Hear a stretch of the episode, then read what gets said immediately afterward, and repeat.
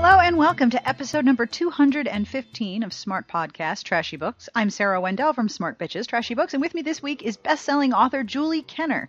She also writes as J. Kenner, but conveniently they are the same person.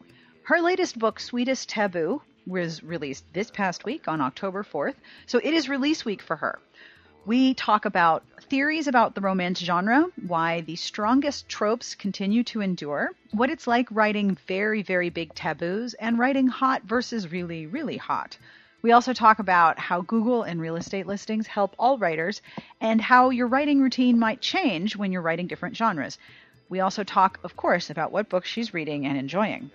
All of the links to the books we discuss, as well as television shows and movies, will be available in the podcast entry at smartbitchestrashybooks.com slash podcast.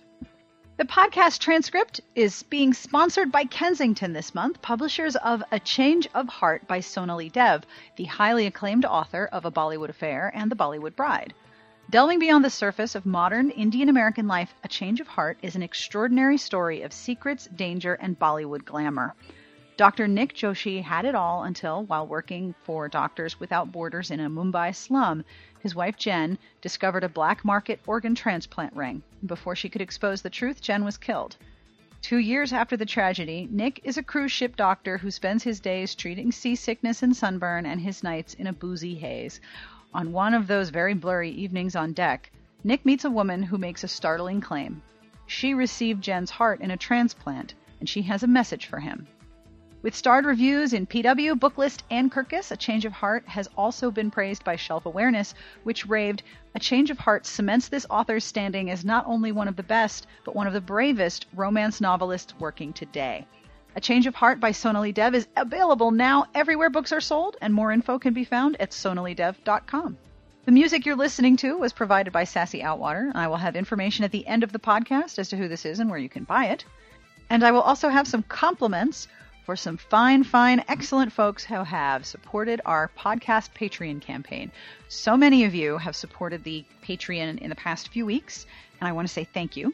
If you are curious or would like to help keep the show going, please have a look at our Patreon campaign at patreon.com slash smartbitches. For a dollar a month or more, you can make a monthly pledge that helps support the show and helps me commission transcripts for all of the episodes. Most of all, your support means a lot, and I am deeply thankful for everyone who has made a pledge to support the show this month. Thank you very, very much. You are all awesome. I am really excited about this interview, and I hope you enjoy it. So now, without any further delay, on with the podcast.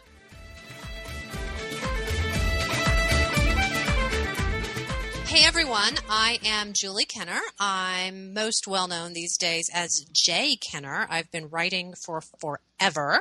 These days I'm mostly writing super sexy romances with really damaged heroes and heroines. There's lots of angst, lots of drama, and I am having so much fun doing it. So that is me.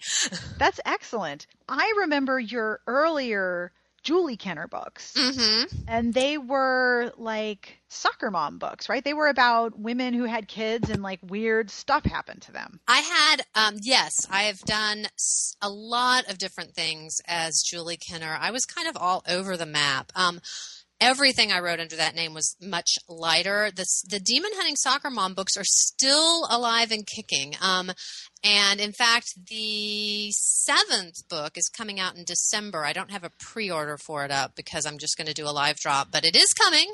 And um, we've actually. Um, I, this hasn't been officially announced yet, but there's some new media stuff happening. So hopefully there will be a visual interpretation, shall we say, Whoa. of the series coming coming very soon. We've um we've got you know a story outline, and we've you know anyway it's it's a, it's a thing. So I'm super excited because I've I really really love that series. It's not romance. It's um there's romantic elements, Yes. but it's not romance. It's very much um I call it paranormal mommy lit. I mean, I, I, I pretty much, you know, I, I like to say I, in, I invented paranormal mommy lit. So that's there you go.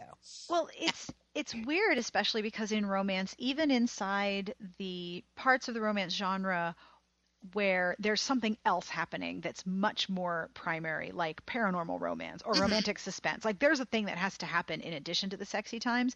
There aren't a lot of stories about heroines once they've had kids or been married or divorced or you know had any of these life experiences that's a lot s- smaller of a list of books it really is i think in the context of romance my little theory about that is is that romance is so much it doesn't have to be but it tends to be so much about that that first time or the first time that shall we say counts the one that's going to be the one forever. So then that's usually before kids you know most most of the time the one where you find the person that you're going to like spend the rest of your life with you hope is um is before the kids come or it's a you know it's a later romance where sometimes there'll be kids in the background but you know they're kind of they may not be play a big part in the part. So i think that's a lot of it is that so much of the emotion that you put into a romance novel is that pulling up that those those first feelings those those you know and and so i think that that tends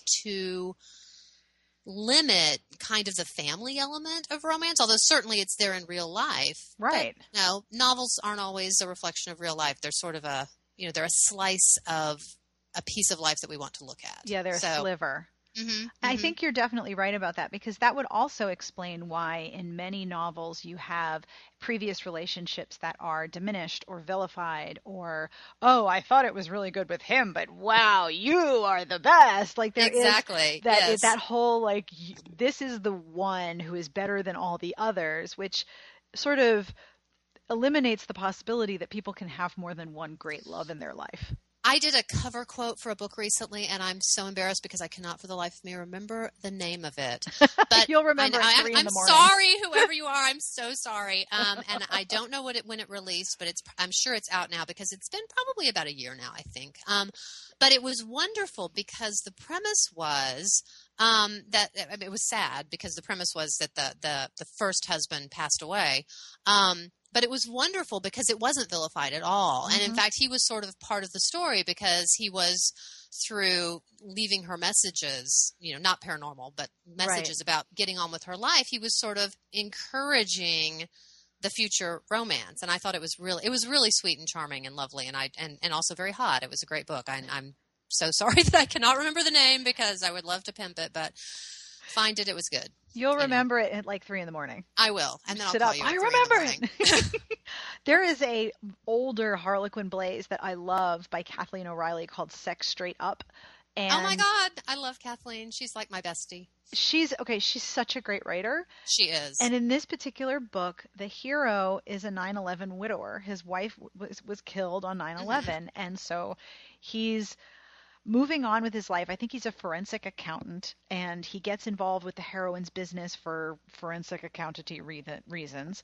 But Mhm. i- it's not as if his his late wife wasn't a real relationship or that he didn't love her. The, the conflict is more that the entire country once a year will not let him forget her because he's being told constantly you can't forget you can't forget and he's kind of like i would like to move on but i don't know how and i so appreciated that the the new relationship wasn't a replacement or a one up or a, or a bettering of his life it was this was this was a thing that happened and now i'm moving on and i i wish there was more of that in romance mm-hmm. Yeah, it's a it's.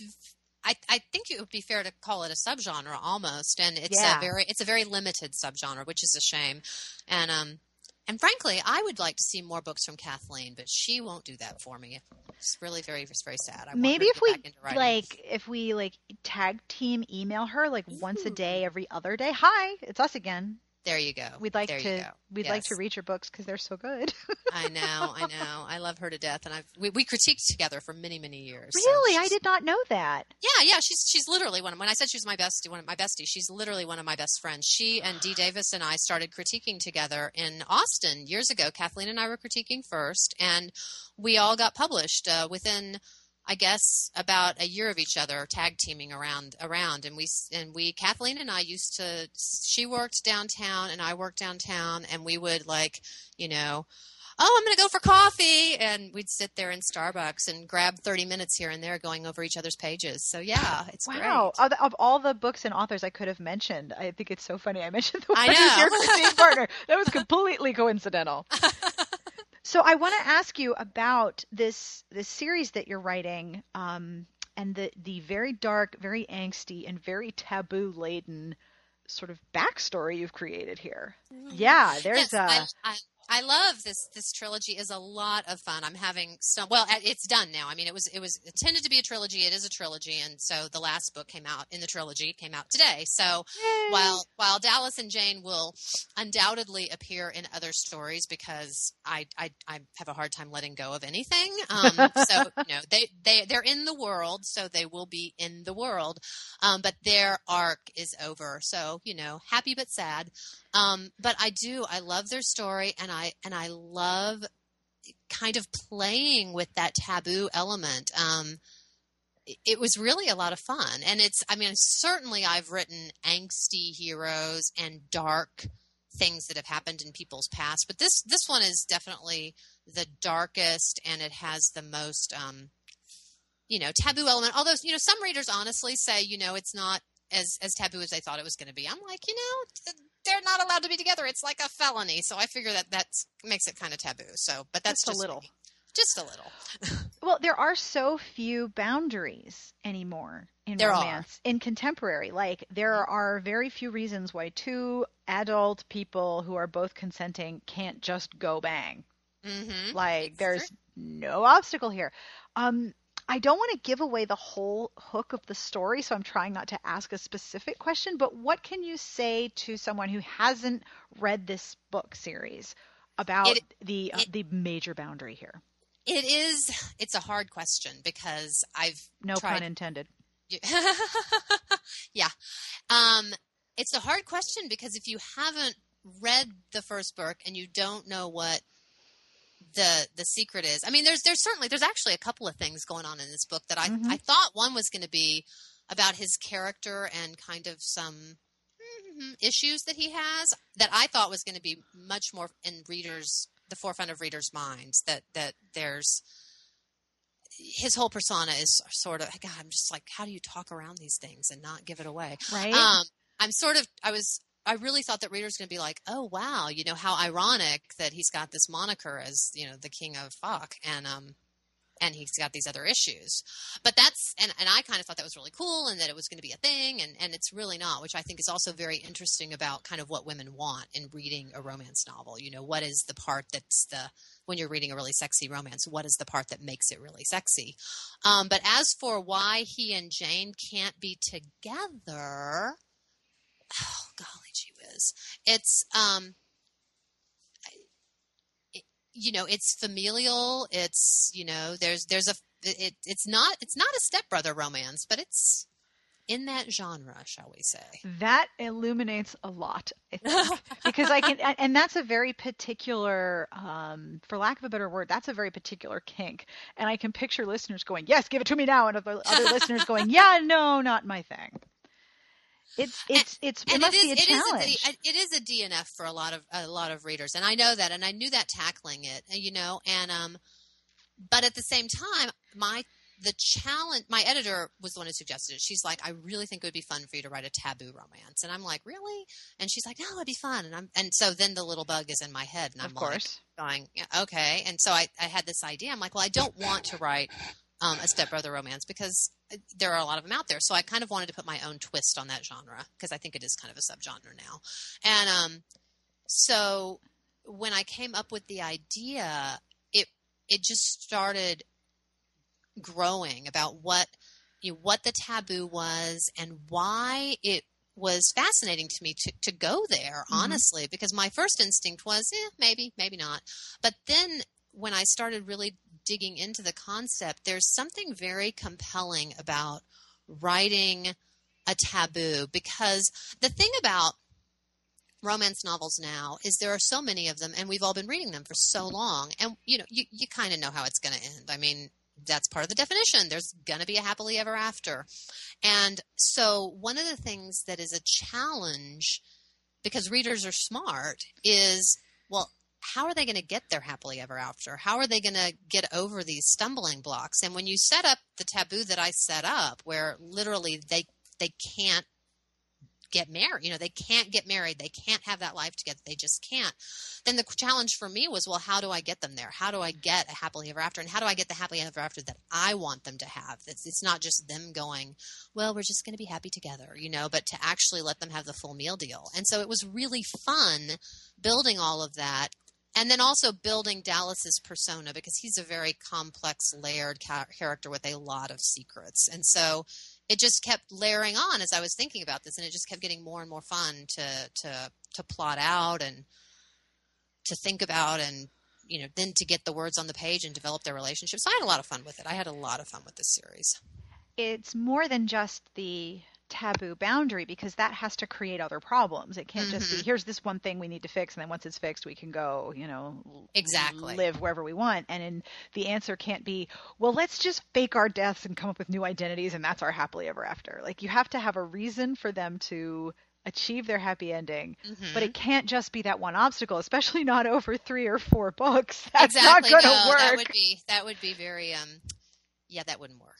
No, which is which is where so much of the layering and the development of the two characters came in. Jane, I knew pretty well. She was a, a very horrible thing happens in their past, and, right? And and it's revealed in the first book, and it's it's the horrible thing happens, but at the same time, it it really connects these two characters. So you have this this push pull of like the worst possible thing that you can imagine happening also being like one of the best moments of their life, you know. So it's it kind of makes for some really screwed up people.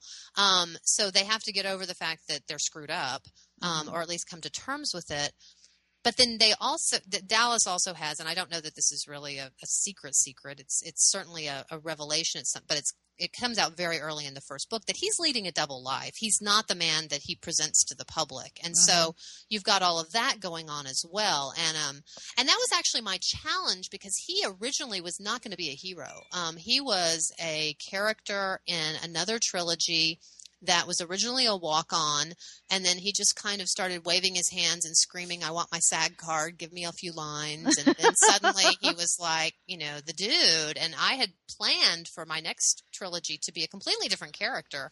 Um, but Dallas jumped up and down and screamed and ranted and, you know, did his thing. And so suddenly I have this guy, and I didn't know his secret until I was really trying to figure out what how he was reacting to the bad thing that happened in their past. I knew that it happened, but but he had this persona as a playboy, and I didn't want to write a guy who was just a playboy because that's not interesting to me. And um, uh, I was in an airport on a layover, and I'm like, oh my god, he's you know he's Batman, and um, and then sort of all the pieces just kind of fell into place. and I called my editor. I remember I, I think I was in New Jersey, I think I was in Newark, at, and, and I called my editor, and I'm like, oh my god, he's Batman, and she's like, oh my god, yes. And so it and it really it's really nice as a writer when you find the thing that sort of is the street lamp, uh, you know, along the path. So suddenly you're like, yes, I knew it was there. If there it is, there's the path. I found it. And then, and then it sort of all falls into place and it's a lovely feeling. And if you, when you don't have that feeling, it's just like you're just like floundering in the woods, tripping over branches and stones and going, please, where's the path? It's here somewhere. I know there's a reason I did this. There's got to yeah, exactly. be a reason. exactly. One of my favorite quotes from a writer is Lisa Kleypas, who once said that in a no, in a romance, a sex scene has to solve as many problems and cause just as many. Yes. Do you think that's true as well? Absolutely, I do, and I I think that is, I think that's true in in any romance. Um, but I think it's especially true in erotic romance or books that you know you would con- that that are super sexy. The this is what I consider erotic romance in that if you take the sex out, you don't have a book because so mm-hmm. much of the character development, the plot development is tied to their sexual relationship. And so absolutely it is, it is true. And I think that, and, and sometimes you run across romances where you, you have a, a sex scene that's really just there for fun. And that's, you know, that's lovely, but it needs to, if you can pull out a sex scene in any book, mm-hmm. including then then you have to question why if you can pull out any scene in a book and have it not affect the story then you have to question why is the scene there you know exactly. so so and, and sex scenes are no different and that, that's such a um i mean one of the reasons that i have found that i am enjoying because I, I, as Julie Kenner, I wrote hot, but I didn't write this hot. And one of the things that I'm finding that I really enjoy about kind of taking it to the next level and taking the heat level higher and getting more intense in the characters is that. you're so that's a moment that these characters are so vulnerable you know that's you really don't get more vulnerable than that and Right. so it's just really um it allows you to get just so deep into the character. so you, um which is a very long way of saying that yes i agree with lisa in And my very you- long-winded way Uh, That's fine. It's not like we're running out of room of, of on the internet for audio or words. It also means that you have to sort of balance the growing erotic intensity and the growing emotional intensity. That you that you have to keep each one sort of in a state of either parity or imbalance and tension. Um, so you like you said, it's not just the sexy times, and that there is a reason for the sex to be there, and that it affects them emotionally. yes exactly Does and that- that's often Go ahead. i was going to say and that's often hard i mean it's a challenge you I was it's just not- going to say that sounds really difficult and kind of exhausting. Yeah, it well, you know, it's interesting that you say exhausting because one of the things that I complain about, you know, uh, not really complain, but that I will comment on, that I will mention to my friends, my family, you know, anyone who will listen, is that. And like my demon hunting soccer mom books, right? You've got fight scenes, and they're choreographed. I mean, you know, I have to like stand up with like, you know, and you know, like take Swiffer handles and pretend to sword fight. And I'm sitting here thinking, okay, well, if this guy comes in, he jumps in here. And those would take me a long time to write um, because, you know, you want to get the choreography right. You want to make sure you don't have, you know, four arms somehow in there, you know, and Yep. a gun that comes out of nowhere. Um, it is, ex- and I, it is so much more exhausting to write the sex scenes. Seriously, I have actually gotten to the point where I, I used to be very, very um, anal about writing straight through. I would start on page one, and I, I I'm an editor as I go. I, I, I rewrite as I go along, and that's my comfort zone. And I mm-hmm. would, by the time I wrote the end, my book was pretty much done. I mean, I would go back and tweak it, but it's pretty much where I want to be because I've gone in and I've fiddled with stuff. I, I can't do a whole first draft and just have in the back of my head, I'll fix it later. It just doesn't work for me. But when I started writing the really intense sex scenes, I found that I wouldn't get any words done if I went straight through because it would be so exhausting that if I needed to get X number of pages done that day, it was almost physically impossible. And so what I've what I do now, honestly, is I will write the book and then I it's almost like like planning a screenplay. I will beat out the scenes. Mhm. So it's like I'll have the emotional points put there and I'll have a little bit of the choreography put in. And I'll move on to the next scene that's maybe dialogue or something afterwards that, that can be written a little bit faster without that emotional. Ugh. Yeah. And then, you know, and then the next day I'll write a little bit more and then I'll go back to that scene and I'll fill it in. And fortunately I write in Scrivener, so I'm like I can highlight those scenes in a color.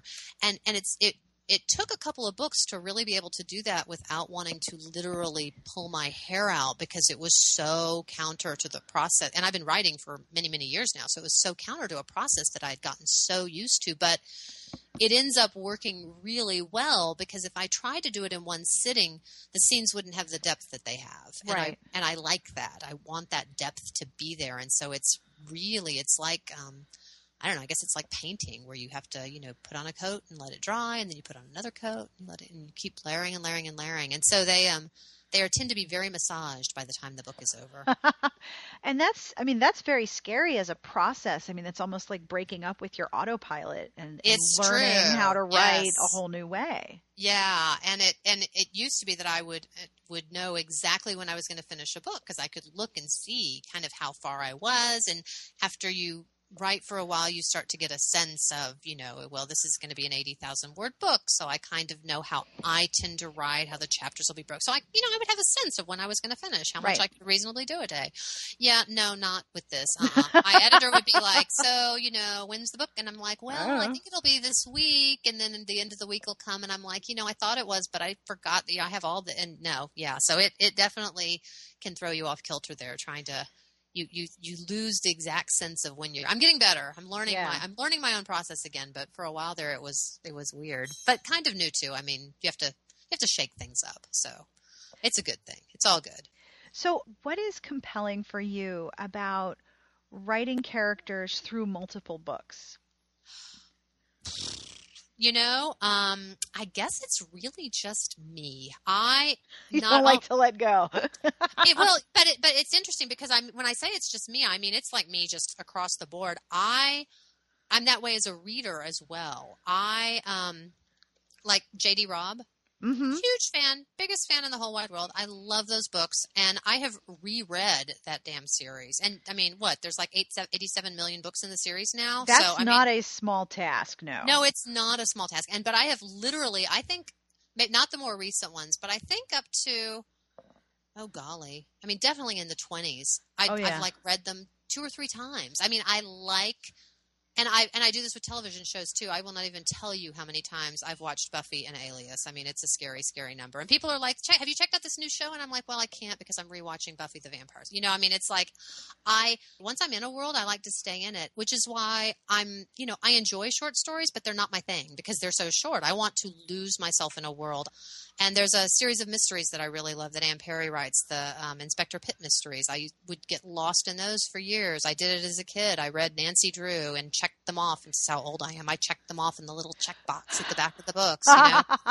So this is too. this is so yeah I, I loved it you know this is not something that i just do with books but i do like to um i like i like to stick with them and i also think that i i like to visit the characters after the hea so i mean i think that's sort of we were talking about demon earlier but i think that's one of the reasons i have so much fun with the demon hunting soccer mom books is because you're right it is kind of like what happens after in a romance novel. And um and you know some of them i like to stick with more than others and some of them just feel like there's a bigger world there. Like i really enjoy writing um my original erotic romance couple um nikki and damien stark um Mhm. and you know i mean i've written three books in the trilogy i've got the because i'm apparently douglas adams at heart i've got the fourth book in the trilogy coming out in april yes. and i've and i've Fourth I know. book in the trilogy. hey, Yeah. you know, and there are no dolphins and no restaurants at the end of the universe in it, but it's in a grand tradition.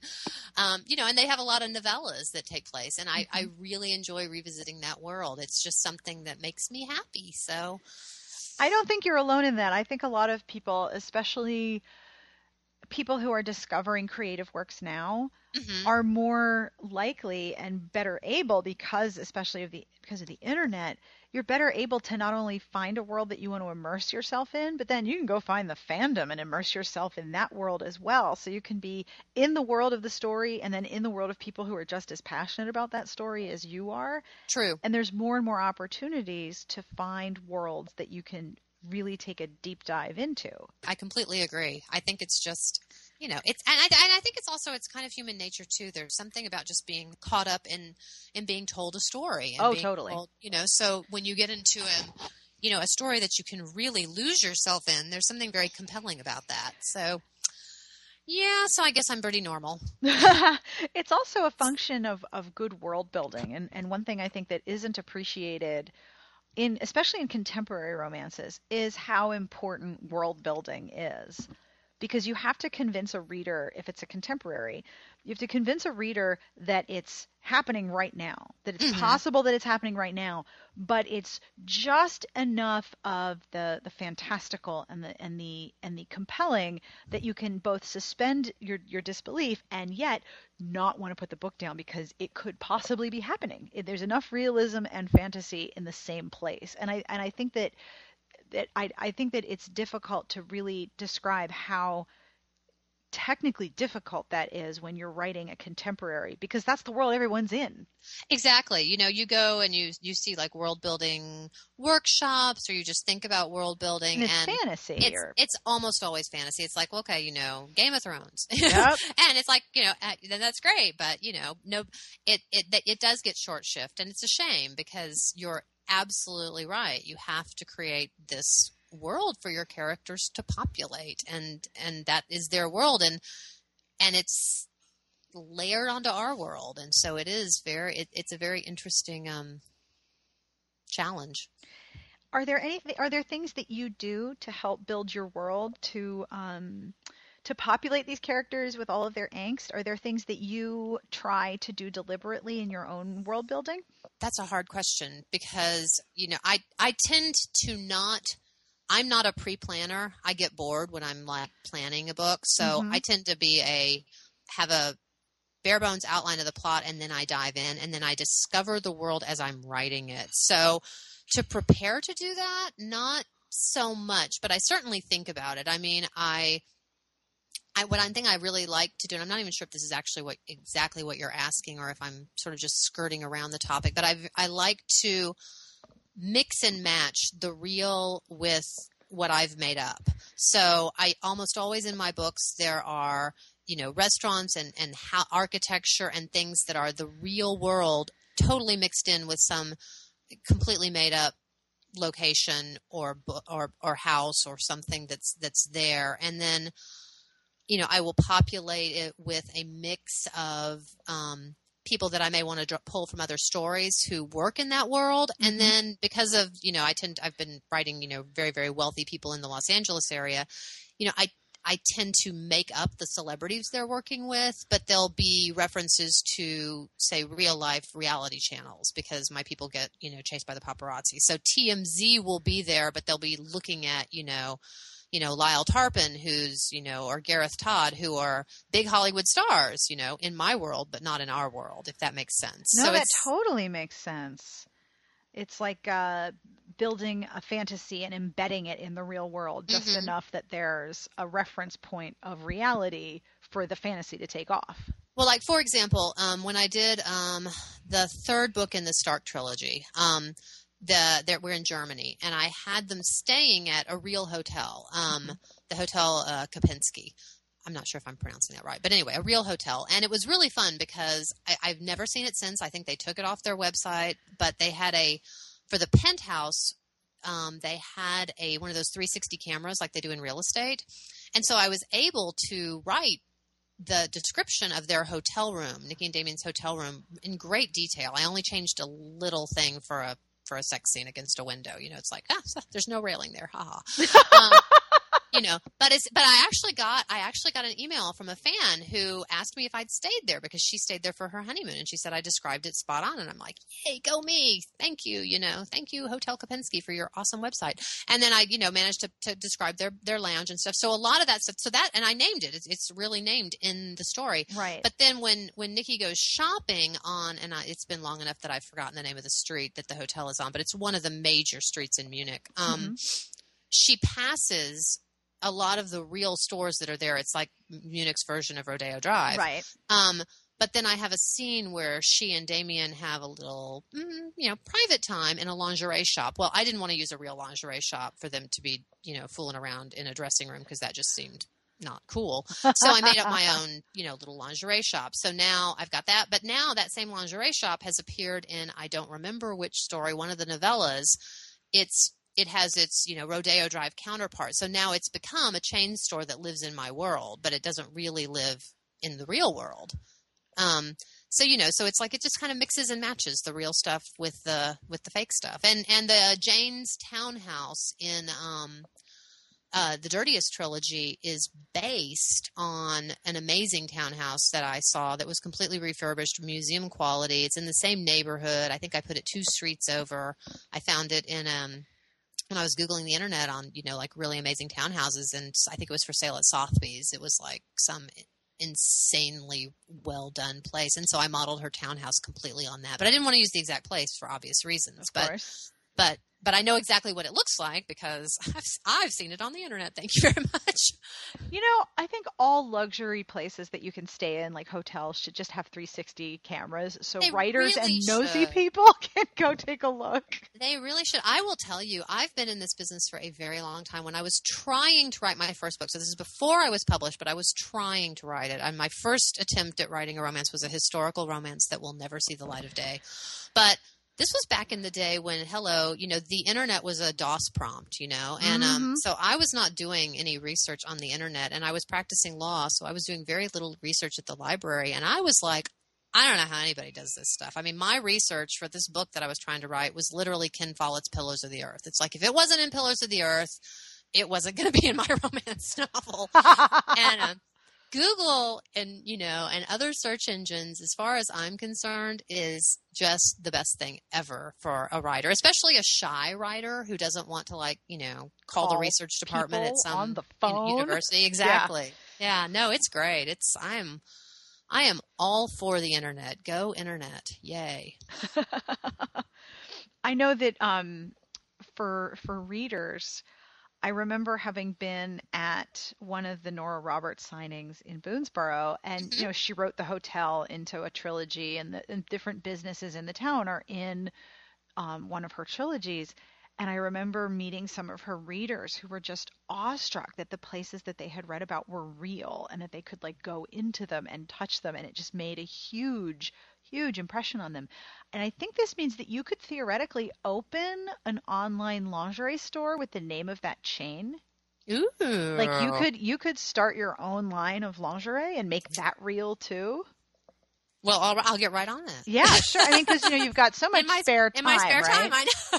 Right, because you know you, you you- you're writing and kids and family and responsibilities and people and yeah, it's a piece of cake. Just start one more business. But I think you're right. You know, I actually think that those kind of things really, really do work nowadays in our in the world that we're in because you can do that kind of thing, and it's really kind of cool. You know, it really is. I think that the crossover potential for that kind of thing for someone with you know enough time and enough energy and enough ability to kind of figure out a way to put it all together, I think it could be great. It's just possibilities nowadays for doing different cool things or just you know, unlimited. It's just really, it's really fun. It's you know, I, my, I have a squirrel personality, so I always have to like tell myself to back off a bit and you know, not not go do that because you know this thing over here is is needing to be done, and that thing over there would be really cool, but you know, it's it's hard. It's hard when you want to do everything, and and sadly, I do not have one of Hermione's time turners. I wish I did. right? I know it's very frustrating. I bought one at Dragon Con, but it doesn't work. I'm going to take it back. I mean, Ugh. seriously. I know. What's up with that? That's like my my third favorite game. My favorite game is When I'm Queen. My my second favorite game is Where's My Venture Capitalist, and my third favorite is When I can repeat time over and over again. What will I do? Like when I have a time turner, here's what I'm gonna do. See, it would be so handy because I mean, people will say, "Well, you'd get tired." It's like, no, no, no. For one, a couple of the turns, you take a nap. I mean, you know, Totally. it's totally doable. It's totally doable. Did you ever see? Totally off topic. Years ago, there was a um, a movie. Um, it was a book, but I never read the book. But the movie was Pam Dawber was in it, and some guy who's I used to know at the time called the girl, the girl watching everything. No. This- oh my god, it's it's a it's a, I think it was from the seventies. It's totally schlocky. It would I can't watch it now because I would probably hate it. And when I was little, I loved it. I just thought it was the best thing ever. But this uncle dies, and all he leaves like his favorite nephew is this like a crappy watch. And so the nephew's like, "Thanks a lot, favorite uncle." but it turns, but it turns out that it, it stops time. And so I'm I'm sure J.K. Rowling watched read this book. It was a, a, or watched this movie, but I loved it. It was like a caper. It was you know someone there's bad guys, and I don't even remember the plot anymore. But I just thought that was the coolest thing, and I wanted that watch so badly as a kid. I still do. I wish there were movies like that still being made. There really aren't, are there? Not that not movies like um, science fiction capers, hmm and there aren't romantic comedies. No, there really aren't. I was talking about that recently. What a dearth there uh, is of romantic comedies these days, and I think part of the reason is is that there were a lot of bad romantic comedies because Yep. people don't realize because comedy is light and funny, they don't realize that it is so incredibly hard to write. The devil, you say? You mean like romance is hard to write too? I know, isn't Oh that my shocking? I Gosh. know. I know. It's not more something you just sit down on a weekend and do.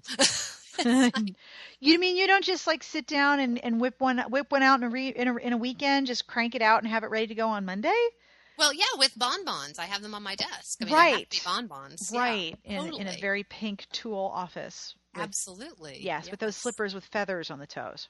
Yes, yes, yes. Except the toes are that you have a little bit of a cutout of the toe, so you can see your pink toenails. Oh yes, because your pedicure is always perfect. Of it's never like a month old or anything. no, no. well, takes a side glance at her. Yeah, I'm sitting here going, okay, yes, my manicure has grown out about seven millimeters already here. Oh yeah, yeah, it's pretty. Yeah, yeah. We need to not be seeing that in public. I'll be I'll be honest with you. After RWA in mid July, I kind of take like a month off of of paying attention. But before RWA, like I will schedule on my calendar. Okay, eyebrows, pedicure, Uh huh. pedicure. Um, is all of my makeup okay? Do I need to replace anything in my makeup? Okay, I have to be like fully ready Oh yeah. and like Okay. prepared. Haircut three weeks before. You know, like I have all of this scheduled, and then afterward, it's like, eh, I don't care. So that's what we should do. We should all, like all 2,000 of us, should make a pact that no one is going to um to do any prep work for RWA, and we just Show go up as as we are. Oh go my as we are. gosh, I would Yeah. love it. Like I always, I always think, you know, one year I'm gonna throw like a pajama party, and I'm like, no one's gonna come. No They're one's gonna wear gonna like really nice pajamas and makeup, and I'll be like, who are you people that sleep in makeup? Are you the people that go to the gym in makeup? I don't understand. That is exactly what you would get. Like, I don't pretend like y'all don't wear yoga pants 90% of the day. Come on. Oh yeah. That's why you become a writer for the elastic waist pants. Oh yeah. And then you, someone comes and delivers stuff to your door, and you're like, seriously, I have to open the door and sign for something? Are you kidding me? Really? No, no, no, no, no. You don't understand. I am no condition to open the door and sign for something. So, one of the questions I also wanted to ask you about was being a former attorney. Mhm. There are a lot of recovering attorneys, as Alyssa Day likes to call all of you, recovering attorneys Oh, in romance. And I have a theory as to why that is, and I want to know if you think my theory holds any water. Okay. So I know that in just about every case, anything that you, that you write in the legal field has a structure that you have to follow. So if you're submitting a brief or you're writing a particular kind of document, there are expectations of how it's going to be structurally built. And then once you have the structure in place, say, for example, you're um, engaging in some sort of litigation, you can make whatever crazy argument you want to in the middle there. You got to have the, the correct structure, and then you fill in with all of these stuff that is relevant to what you're doing, and you make your argument or you explain what's happening. And I see a lot of similarities with romance. There are people that are going to meet, they're going to have a problem, and then it's going to be solved. But however they get from point A to point B is totally up to you. You can do whatever you want inside that structure, but the structure is expectation. I actually think that that is a really good theory.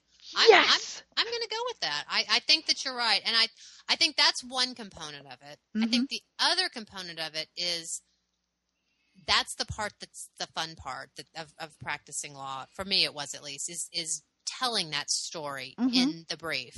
But then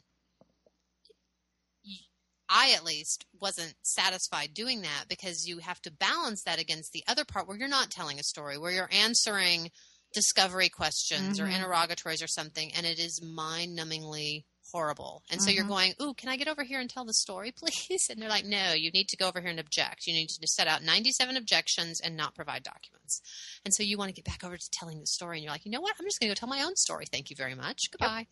And, and, and so- there are so many attorneys who write romance for various reasons. There are. I know. It's like we should form a little Facebook group or something. You, have, you guys should have your own RWA chapter. It would be There fearsome. you go. Former attorneys writing romance would be like, "Oh my God, do not ever email that chapter. It is not going to go well for you."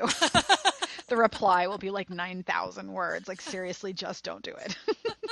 but even then, if you're um, if you're you know if you're practicing law and you're telling the story and you're dealing with the other side, for example, in litigation, you have to anticipate their story. Mhm. You know, you have to try to guess what their story is going to be, and then you have to make a better story. So it's like competitive storytelling. It is. It is. It's. You're totally right. That's so fun. So So you know, it's it's there. There's so many professions in represented in romance writing. I mean, it, you, you know, it's you go out in the public and they're like, oh, those little girls writing those little stories, and Mhm. it's like, mm, yeah, you're just not paying attention, are you? Because you're clueless. But that's okay. We'll just laugh all the way to the bank. We I uh. I did a podcast interview very recently with a writer from the UK named Rhoda Baxter, Mhm. um, and she is a scientist or a former scientist who now writes, writes romance full time, and her pen name is named for the bacteria that she did her dissertation and her studies on, Rhodobacter.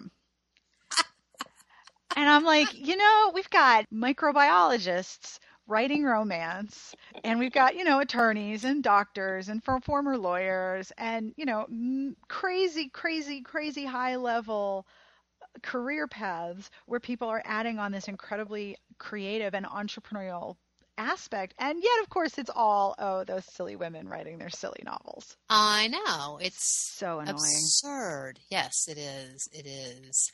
And it's sad because, I mean, I've been writing about romance with the website since 2005, which is a really long time for the Mhm. internet. And you have been writing for a very long time. hmm And while the I think the coverage in the media has gotten better, the underlying assumptions are still the same. Like how have they not gone away yet? I know. It has gotten better, though. I Yes. think. I, I so that's something. You I know, think, it like, it- definitely has. At every major outlet there's one writer who I know gets it, Mhm. right? Like if Kelly Faircloth at Jezebel is going to write about romance, I am 2000% there for it because I know exactly. she gets it, you know. But Mhm. then you'll you'll you'll see an article on some other site and it's like, "Oh, you referenced Fabio." Okay. yeah, yeah. yeah. Good try. Interesting. There's a lot more men writing romance now too, which is you know, at, I think is not a direct correlation, but I think it's some evidence that Mhm. you know, at least out there in the bigger world, kind of the the impression that you know it's oh just that girly thing is Mhm. um is going away. Well, I also think that it helps to have a growing and wider sense of what gender is and isn't. Mm-hmm. And we're Yes. more aware of and accepting, I hope, of variations in gender, that it's not just a binary either or. Yes. That oh, that also helps, I think, I hope anyway, as someone who is raising uh, two boys, that it moves people away from what I think people call gender panic. Like, Mhm. oh my God, it's girly and so it's bad. Like, we're moving away from that. That's awesome. I think so as well, and we do seem to be moving away from it. A lot of things, you know, are, it, it, it, we're in a time that things are very much shifting, which is great. And you're, are you self-publishing the the soccer mom books? I am, yeah. I got my rights back. Oh golly gee, um, 2011 or 2012, and so I put them out and added book six.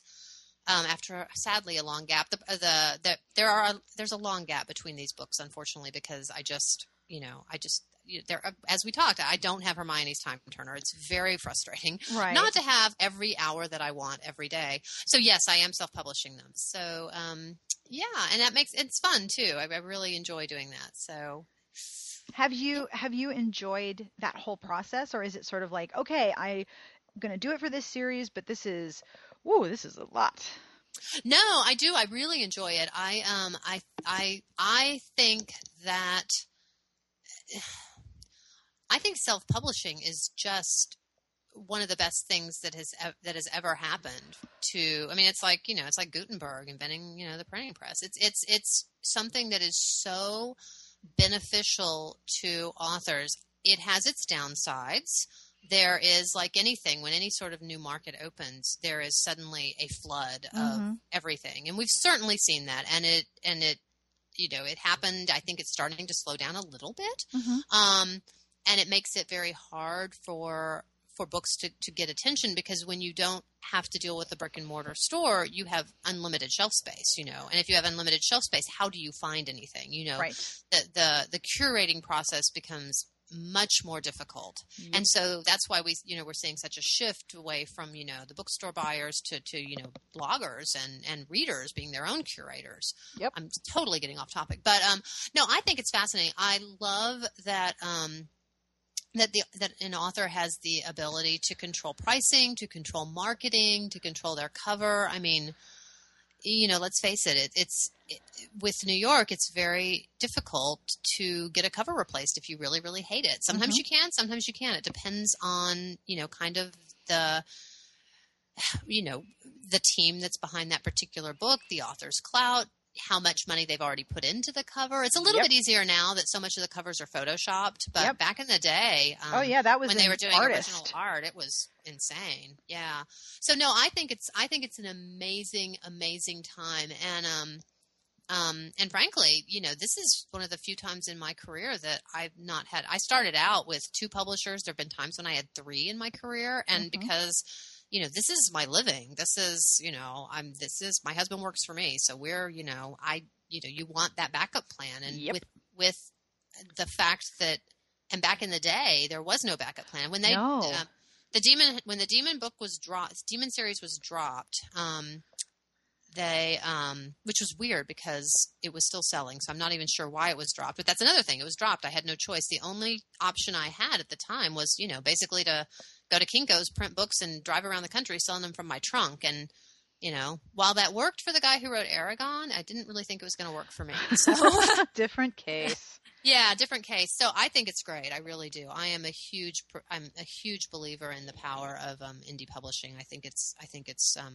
i think it's incredibly beneficial to authors. The thing i love is that you can take a, a series or a book in a genre that major uh, industry voices will say, "Oh, that that genre is not selling. That's not selling. I can't sell that. That's not that's not popular." And you can find readers who are like, oh, "Medieval romance? Yes, please. I buy like 10 a day." You can find the the specific readers who are looking for the genre that you write even if that genre isn't the super popular one anymore. And and that's the key. That's the thing that I think a lot of people don't really understand or they they start to get angry about. It's like, "Well, what is, New York says that's not selling." What the point they miss is that it's from New York's perspective, it's not selling because right. they have they have a lot more of an investment going on behind those books because of just their overhead and the level of sales they have to reach to be profitable. So mm-hmm. so they're turning it down, and it's an economic decision. You know, it's not totally it's business. It's not personal. It's, not it's personal. It's not personal. You know, but that but back you know in 2000 and you know 10 really because I think indie really took off in what 2011 2012 right? Mm, I'm, roughly I'm yeah. So let's say 2010 2009 someone says I've got this great medieval romance and New York says well that's not publishing. Yeah that's the end of the story. There is no more conversation to have. Now it's like well you know what? I think there is a market for it and I think that with my 70% indie percentage versus, you know, 25% um, you know, or actually seven and a half percent for a trade paperback, you know, mm-hmm. or twenty five percent or whatever it, it, tends to be for an ebook, depending on what the publishing platform is, whether it's profit sharing or not. Right. You know, I think I can find enough readers to make it profitable for me, and so many authors are, and that's a that's a great thing. It's a it's a great thing. Now, what it does do is it makes it. Um, you have you have a lot more pieces of the puzzle you have to deal with. So you you have to um, you are responsible for all the decisions. It's not like, yep. oh, well, New York said they were going to do this. Darn it, I don't agree with that. Now it's like, you know, you're the the indie author is the one saying, should I do this? Should I approach my marketing this way or this way or this mm-hmm. way or mm-hmm. this way? They have to make the decisions, and the decisions might be wrong, and you don't have anyone you can blame. You, nope, know, you can't say, you. oh, well, they said they were going to do that, and you know. And you know you you have to get the covers out there. If you're not graphically oriented, you know you, you ha- everything is on you so much of the marketing though was already shifting to the author's shoulders certainly some publishers were better than others and still are better than others about promoting the books mm-hmm.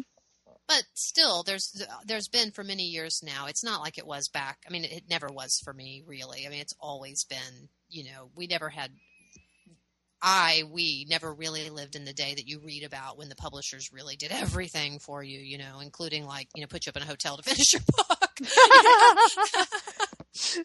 Those days are Those um, days are long gone. yeah, that's a very different industry right there. yeah. Yeah. You read some of these um, you know, books biograph- biographies and memoirs from back in the day, and it's like, oh wow, that's a world I've never seen. Uh, yeah, I don't know too many authors that have. No, but I do think I do think that that you have to have a certain personality in order to. Um, I think anybody can do indie, obviously, because it, it, they make it very easy, you know, to actually get the book out there. I think mm-hmm. that it, you have to have a certain personality to actually, you know, enjoy it and want to, you know, dive in actively. And I really do like it. I think it's I think it's it's it's a lot of fun and fascinating to look at all the different pieces of the puzzle, and and overwhelming at times. But you know, I, it it it's cool rather than terrifying, if that makes sense. Oh no, I completely understand. Um, so one question that I always ask every uh, every person I interview is about the books that you've read and would really like to tell people about. Oh, golly, golly, golly. Okay, well, I read in genre and out of genre. So, um, let me see. I you know, my mind goes blank. For in erotic romance, I just cover quoted a book called Marriage Games by C.D. Reiss, and mm-hmm. I absolutely loved it. It's not out yet. It doesn't come out till October 24th I want to say, but I'm Mhm. pretty sure it's up for pre order. Awesome book. Um, and Burn Down the Night by um, M. O'Keefe, Molly O'Keefe, writing is M. O'Keefe. M. O'Keefe. Um, but it's been out for a while. Loved that book. And I'm also sitting here looking for my little list of books.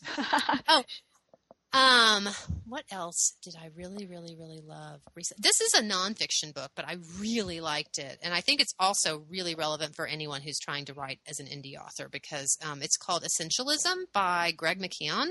McCowan, I'm not sure how you pronounce his last name, but it was really good. I think it's a lot like The One Thing, but I haven't read The One Thing, so I couldn't say that for sure. But I really enjoyed it. It was a, it's sort of a, you know, kind of, you know, it's a self help, you know, Mhm. businessy type book, you know, just sort of on how to drill down into your focus. And I thought that was really an excellent book. And I could go on and on, so you can just tell me to stop. What did you get out of the uh, the book about essentialism? Like, what were some of the things you took away from it? Because it's about um, essentially reducing all of the things you do to focus on Mhm. Have fewer read it? things. No, I have read books. I've read I've read articles about it. I haven't read it yet. But it's Um, on that's, my That's list. exactly what. Well, if, for me, I saw a lot of myself in it. I mean, certainly the just the concept of of saying no is important because Mhm. I I do have a tendency to take on more than I probably should because I'm just that way. I've always been, you know, able to get stuff done and um and you know, you want to give someone a cover quote, you want to read their book, you want to, you know, give them feedback if it's a friend on a project that they're working on, you want to, you know, volunteer for your kids whatever, you know. And so there but but ultimately if you do all of those things, are you going to be able to get the key things done that are ultimately driving you towards whatever your ultimate goal is. And, you know, if you sit down and, and look at it, or if I sit down and look at it, it's like, okay, what is my goal? My goal is to write the best book that I can so that I will sell it to the most readers that I can, Mhm. so that I will have an income, Mhm. and so that I can feed those children who want me to go to that particular activity. So anything that is going to take me away from that, like extra travel. I've been traveling a lot lately, and so Mhm. I'm really starting now to really look at it, and it's like, okay, does this conference, does this event really promote my business? Does this help me? Or yeah, or is it something I'm doing just for fun? And if it's just for fun, that's not bad. But then I need to make the decision: is it still worth it? You know, it's Mhm. it's where you where you it's.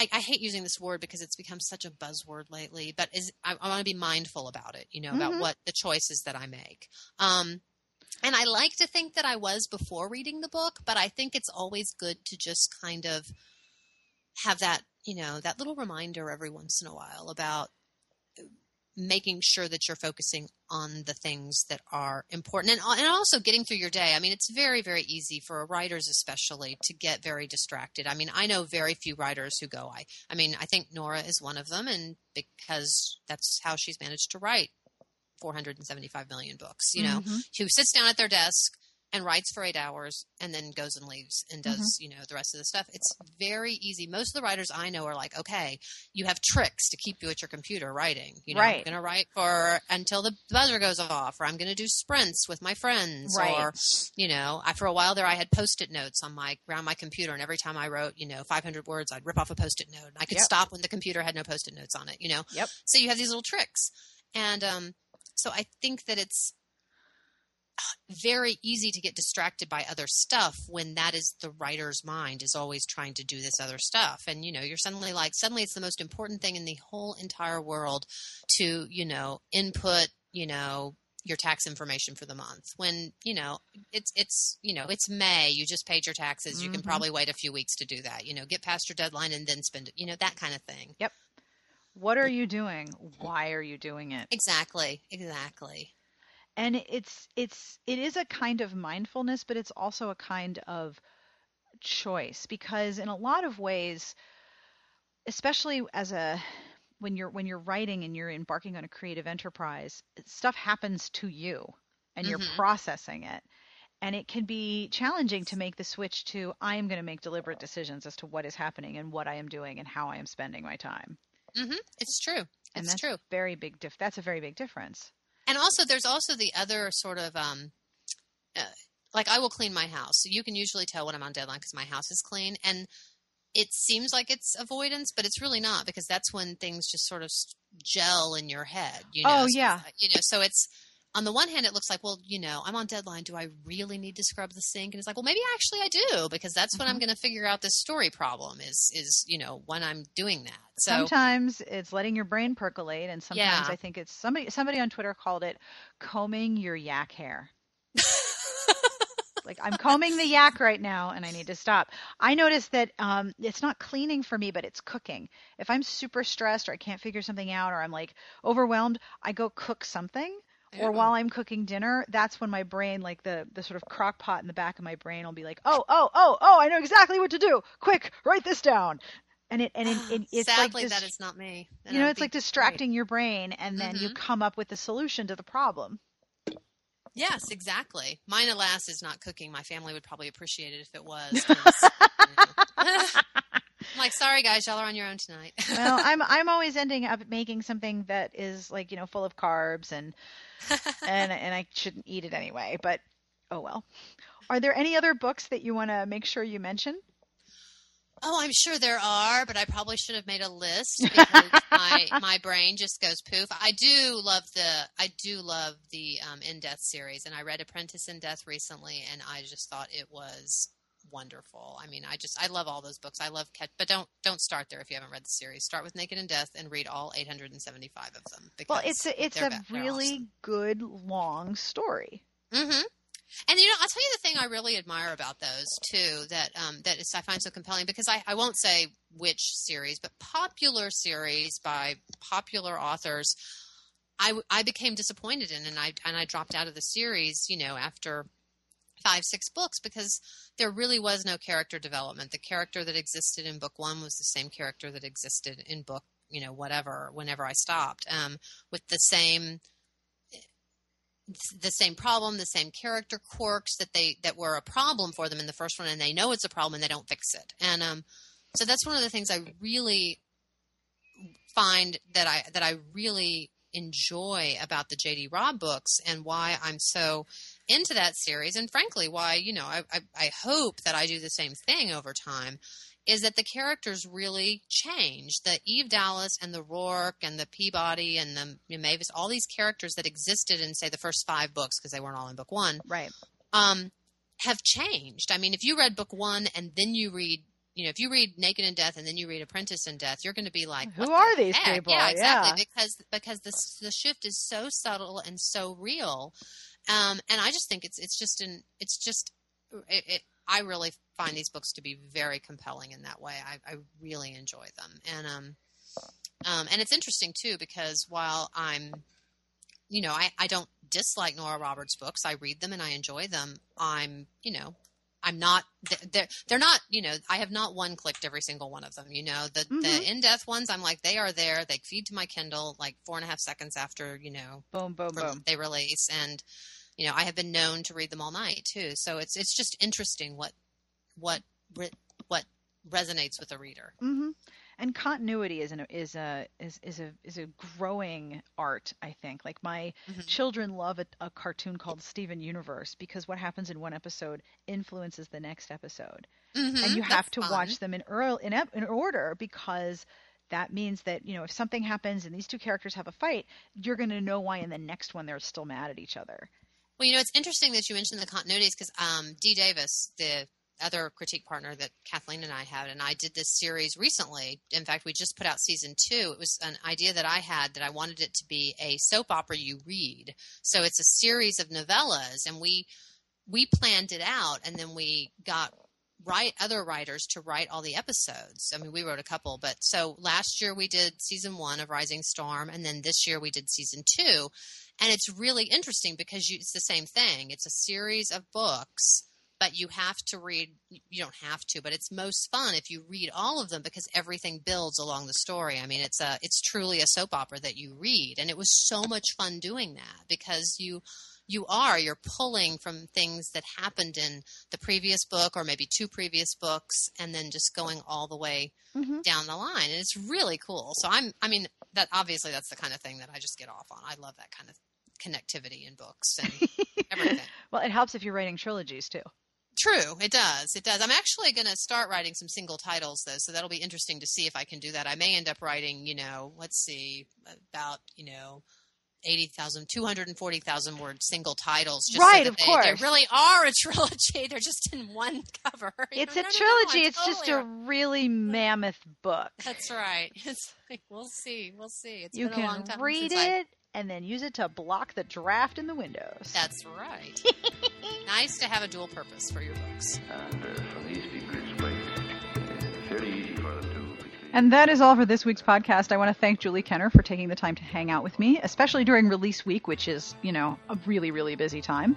Sweetest Taboo is on sale now, along with the other two prior books in this trilogy, wherever your fine books are sold. I will also have links to all of the books, movies, television shows, and different things that we talked about in this episode in the podcast entry at smartbitchestrashybooks.com slash podcast. This podcast transcript is sponsored by Kensington, publishers of A Change of Heart by Sonali Dev, the highly acclaimed author of A Bollywood Affair and The Bollywood Bride. Dr. Nick Joshi had it all until, while working for Doctors Without Borders in a Mumbai slum, his wife Jen discovered a black market organ transplant ring. Before she could expose the truth, she was killed. Two years after the tragedy, Nick is a cruise ship doctor who spends his days treating seasickness and sunburn and his nights in a very boozy haze. On one blurry evening, Nick meets a woman who makes a very startling claim. She received Jen's heart in a transplant, and she has a message for him. With starred reviews in PW, Booklist, and Kirkus, A Change of Heart has also been praised by Shelf Awareness, who said A Change of Heart cements this author's standing as not only one of the best, but one of the bravest romance novelists working today. A Change of Heart is on sale now everywhere books are sold, and you can find more information at sonalidev.com. And now it's time for one of my favorite things. I get to give compliments. Yay, compliments! As I mentioned in the intro, so many of you have supported our Patreon campaign in the past few weeks, and thank you so much for that. You can have a look at patreon.com slash smartbitches. For different pledge levels, there are different rewards, and you can support the show and help me commission transcripts and upgrade equipment and keep the show going. Your support means an enormous amount, and I am so, so grateful for it. And now it's compliment time. Yay! Okay, this is so much fun. For Catherine G. You are more impressive than a bird and a plane and Superman and all of them combined, which is either a burplane man or super burplay. But either way, whatever it is, you are incredibly impressive. To Shannon C. Without you, the world would be a lot less fun, certainly not as cheerful, and you make everything so much better. Thank you for being you. And for Kristen W. All the songs that are about looking for a hero at some point somewhere, they're all about you. All of them. Every single one, including that one by that woman with the big hair that I used to sing when I was in first grade. All of those songs are about you. If you are thinking, what just happened? You can have a look at patreon.com slash smartbitches, and some of the answers to life's questions will be answered, at least the question as to why am I doing all these fun and random compliments. The music you're listening to is provided by Sassy Outwater. You can find her on Twitter at Sassy Outwater. This is a band called Sketch, and this is called Shed Life from their album by the same name. You can find it at Amazon and iTunes and wherever you buy your fine music. Speaking of iTunes, did you know we have our own iTunes store? We totally do. iTunes.com slash DBSA has all the latest episodes and links to books in the iBook store if you are an iBook store book shopper. All of this is there. It's super rad. We kind of have our own like totally de- designated page. It's oh, so cool. So cool. And if you would like to email me or call and leave me a message or ask me questions, I think that's an awesome idea. You can find me at sbjpodcast at gmail.com or you can call our voicemail number at 1 201 371 3272. And on behalf of Julie Kenner and everyone here and myself, we wish you the very best of reading. Have a great weekend.